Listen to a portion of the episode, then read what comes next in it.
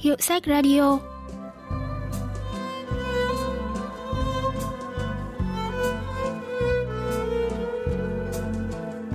Thanh Tâm xin chào quý vị và các bạn. Mời quý vị và các bạn lắng nghe Hiệu sách Radio, chương trình giới thiệu những tác phẩm văn học đặc sắc và tiêu biểu nhất ở Hàn Quốc qua góc nhìn của các nhà phê bình văn học.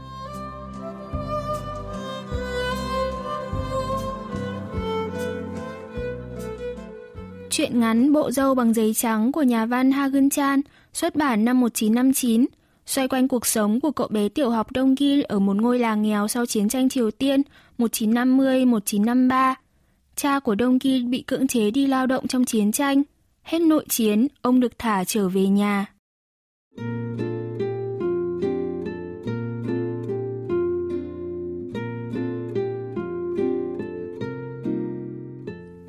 ngày cha trở về, Đông Gin và năm đứa trẻ khác bị đuổi khỏi trường học. Những đứa khác tiêu nghỉu, chỉ mỗi Đông Gin là bức xúc. Cậu nắm chặt hai tay, đôi má sệ đầy bất mãn và đôi mắt híp như hạt dưa hấu lóe lên những ánh nhìn lạnh lùng. Mẹ tôi đi làm, sao mà đến trường được? Cha tôi về sẽ kiếm nhiều tiền, sẽ trả hết, làm sao mà phải đuổi? Đông Gin rõ ràng rất bất mãn với cách xử lý của thầy chủ nhiệm, khẽ liếc xéo về phía thầy. Nhưng không phải cậu quyến luyến xỉ lớp học hay bọc sách bị tịch thu trong ngăn kéo của thầy, đó toàn là mấy quyển sách cũ chẳng đáng bận tâm.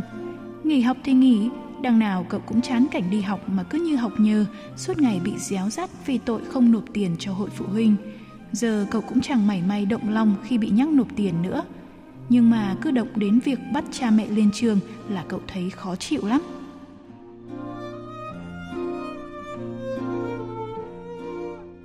Sau khi cha bị bắt đi lao động, gia cảnh của nhà Đông lại càng khó khăn nên cậu thường xuyên thiếu tiền đóng học. 3 nhân 2 là 6, 3 nhân 3 là 9. Đông vừa đi vừa lẩm bẩm bằng cửu trương, mồ hôi dịn ra trên trán cậu và chảy cả xuống chiếc cổ ngăm ngăm. Đông Ghi vừa lấy tay quệt mồ hôi thì bắt gặp lũ bạn đang chơi ngoài suối. Úi giời, cái thằng Yông Đôn đã vầy nước rồi, nghỉ học nên tha hồ chơi, sướng nhá. Đông Ghi cũng cởi áo và định nhảy xuống làn nước mát. Nhưng nghe có tiếng còi tàu lửa kéo inh ỏi, Đông Ghi lại lật đật chạy về chiếc cầu sắt. Người trên tàu đang nhìn ra bên ngoài cửa sổ, thấy thấp thoáng cả bóng dáng những quân nhân. Hoan hô! Đông Ghi bất giác giơ hai tay lên cao và hét Hoan hô! Chẳng hiểu sao dạo này cứ nhìn thấy tàu lửa là cậu lại phấn khích đến như vậy. Chắc cha sẽ trở về trên chuyến tàu này. Giá mà cha nhanh chóng trở về. Chỉ cần nghĩ tới việc cha trở về là Đông Gin đã thấy tim đập rộn ràng vui sướng. Dông Đôn ơi, chơi cá cược không? Sau khi về nước một hồi với bạn, Đông Ghi thấy đói nên trở về nhà.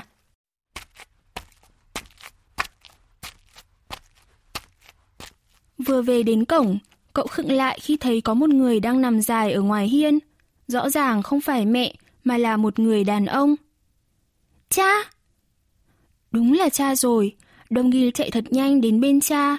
Ông đang ngủ nhưng cậu vẫn quỳ xuống lạy chào cha.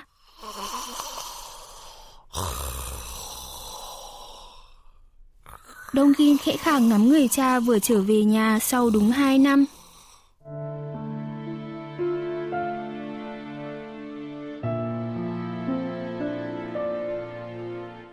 Ơ!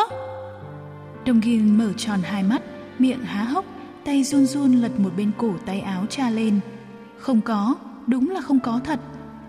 Ơ! Cha bị mất một tay, đúng là một tay bị mất rồi.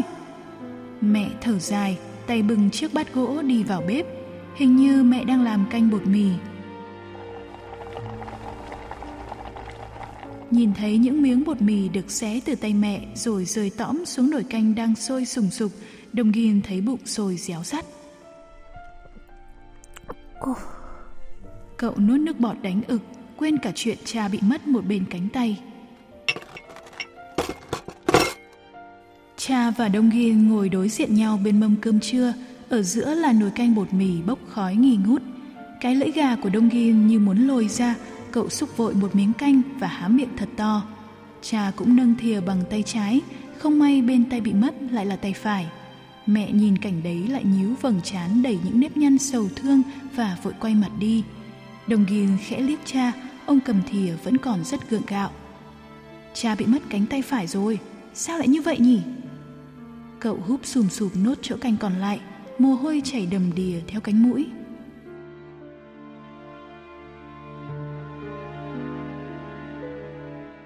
Ngày hôm sau, bạn của Đông Ghi là Trang Xích đến rủ cậu đi học và có kể với cha chuyện cậu bị trường đuổi do không đủ tiền đóng học phí.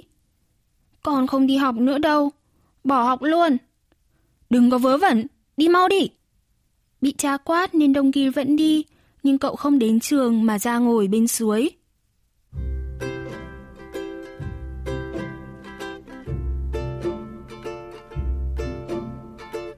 Đến nửa buổi, Đông Ghi nghe thấy tiếng ồn, ngước nhìn lên cầu thì thấy bọn trẻ. Không biết có phải thằng Trang xích mách không mà chúng nó biết và trêu Đông Ghi là con ông cụt tay. Cậu tức đến run người. Không kìm được cơn tức giận, Đông Ghi nhặt đá và ném vào lũ bạn, nhưng chúng ở xa quá. Chúng mày đợi đấy, cả cái thằng Trang xích nữa, tao sẽ cho chúng mày một trận biết tay. Tối hôm đó, cái thằng này hôm nay đi đâu? Sao không đến trường hả? Cha về nhà trong trạng thái say rượu và hỏi ngay về Đông Gil. Cái thằng này, hôm nay tao đến trường mày và đã nói chuyện với thầy giáo rồi. Xem đây, thầy mày nhìn thấy tay tao thế này còn xin lỗi dối rít. Tao còn mang bao sách về cho mày đây. Cha nói tuy mình bị mất một cánh tay, nhưng Đông Ghi không phải lo lắng về tiền học, cứ học cho thật chăm chỉ vào. Đông Ghi rưng rưng khi nghe thấy vậy.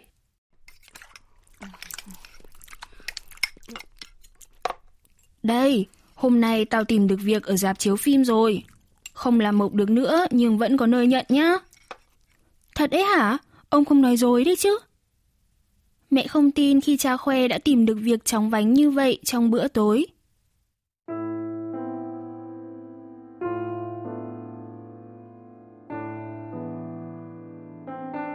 Dối cái gì mà dối? Có luật cấm tôi làm trong dạp chiếu phim hả? Chính là nhờ tôi đã hy sinh một bên cánh tay cho đất nước này nên mới may thế đấy. Ha ha, ngày mai tôi phải làm một bộ dâu, lấy cái giấy này để cắt làm dâu này. Đồng Ghin lấy tay chỉ vào bọc sách và tờ giấy trắng cha mang về. Đúng lúc đó có tiếng loa quảng cáo của dạp chiếu phim vang lên inh ỏi. Thấy chưa? Đi quảng cáo cho dạp chiếu phim như vậy đấy. Ngày mai tôi sẽ trở thành nhân viên của dạp này đấy. Là nhân viên. Thế rồi cha bật dậy, nhún nhảy nhún nhảy theo điệu nhạc phát ra từ chiếc loa ngoài đường. Ông giơ một tay còn lại hua hua lên trời, lại còn lắc mông nữa, nhìn thật là kỳ dị. Đồng Ghin cười khúc khích, còn mẹ thì nhíu mày chặt lưỡi.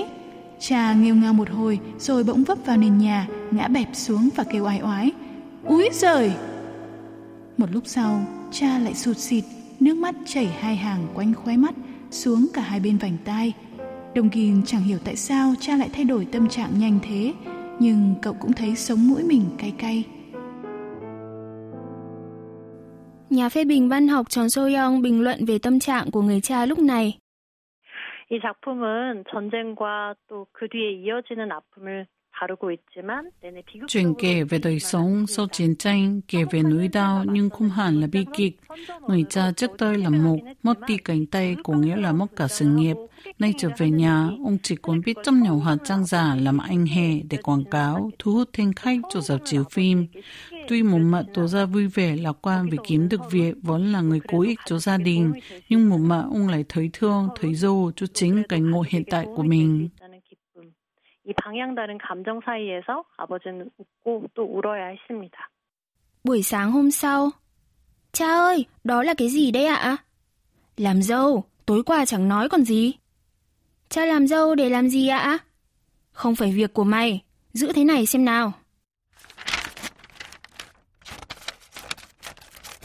Cha dậy sớm và vẽ dâu lên tờ giấy trắng lấy về hôm qua. Đông Ghi giúp cha dùng thước và kéo để cắt giấy thành những sợi mỏng như bún, sau đó lại lấy chỉ khâu lại. Nhìn thành phẩm thì thấy cũng khá giống một bộ dâu bằng giấy.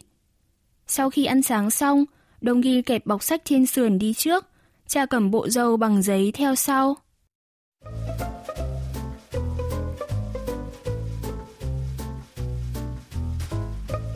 Sau khi học xong, Đông Ghi có phiên trực nhật nên về muộn hơn so với các bạn.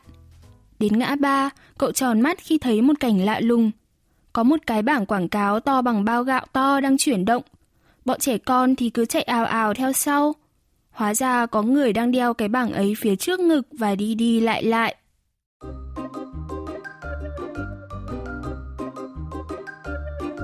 Người ấy đội một cái mũ hề nhiều màu sặc sỡ và xù đầy lông, trên mặt bôi một lớp dày phấn hay bột mì, phía dưới cằm thì dính một bộ dầu trắng.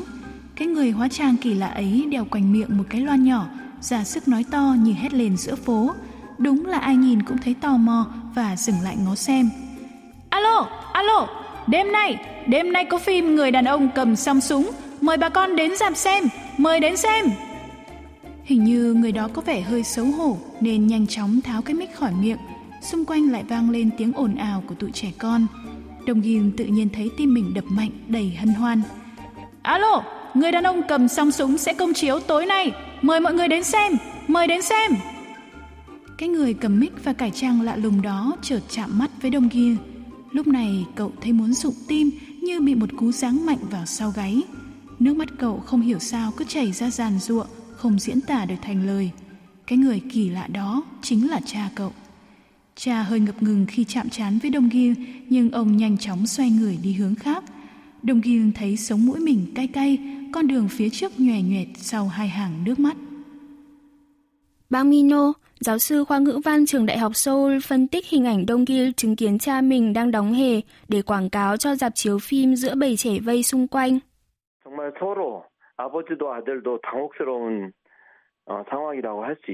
Đây là một tình cảnh chớ trêu với cả hai cha con. Cha cậu phải cải trang thành anh hề, đeo tấm biển to che cả người và đi khắp phố phường để quảng cáo cho dạp chiếu phim. Đồng Gil cũng bất ngờ, nhưng ngay lập tức cậu hiểu ra đó chính là công việc kiếm cơm, là kế sinh nhai bất đắc dĩ của cha mình. Giây phút Đông Ghi hiểu và thương cha cũng đánh dấu một giai đoạn trưởng thành mới của cậu bé. Còn người cha giả bộ quay lưng đi cũng vì không muốn con trai nhìn thấy bộ dạng vừa thảm thương, vừa nực cười của mình. Chi tiết hai cha con nhìn nhau tuy chỉ diễn ra trong thoáng chốc, nhưng cũng đủ khiến ta cảm nhận được mối dây gắn kết của tình phụ tử giữa họ.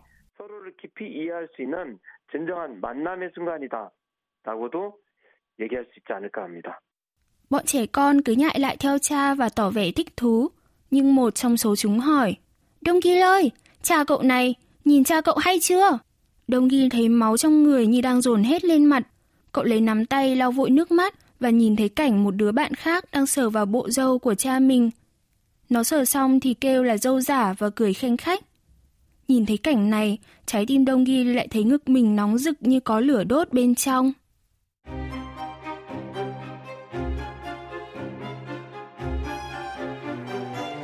Mắt Đông Ghi vằn lên những tia dữ tợn.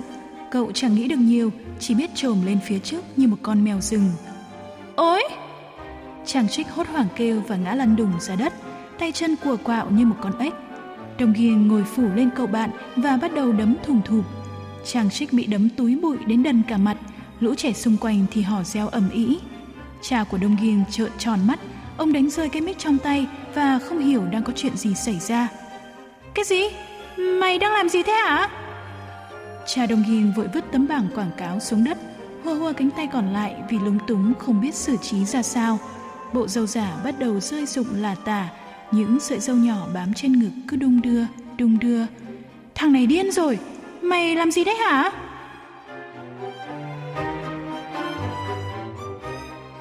Nhà phê bình văn học Tròn Soyoung bình luận về chi tiết cuối truyện. 이흰 종이 수염이란 작품은 Hình ảnh bố dâu bằng giấy trắng khép lại tác phẩm như một vĩ thanh rồi ý nghĩa, vừa khắc họa cuộc sống của một gia đình, một cá nhân cụ thể, nhưng lại vừa miêu tả không khí đau thương của cả một thế hệ sau chiến tranh. Chuyện gửi gắm những thông điệp đời ám ảnh qua lời kể và ô quan sát vừa ngây thơ vừa hài hước của một cậu bé. Trong cảnh Đông Ghi lao vào đánh bạn, làm náo loạn cả một khu phố, tác giả vẫn nhân nhá thêm chi tiết những sợi dâu trắng treo lơ lửng phấp phơ trên áo người cha. Ngay trong bi kịch, nhà văn Hagen Chan vẫn luôn tìm thấy những điểm gây cười. Đây cũng chính là những tia hy vọng và tình cảm thương yêu, tin tưởng tới ấm áp mà ông muốn gửi gắm vào cuộc sống mưu sinh đầy vất vả, đáng cay của những người dân lương thiện. 삶을 긍정했던 작가의 따뜻한 시선이 느껴집니다.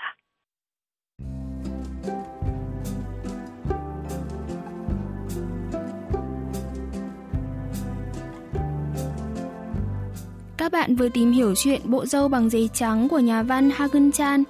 Chuyên mục Hiệu sách Radio xin cảm ơn sự quan tâm và theo dõi của các bạn. Xin hẹn gặp lại vào thứ ba tuần sau.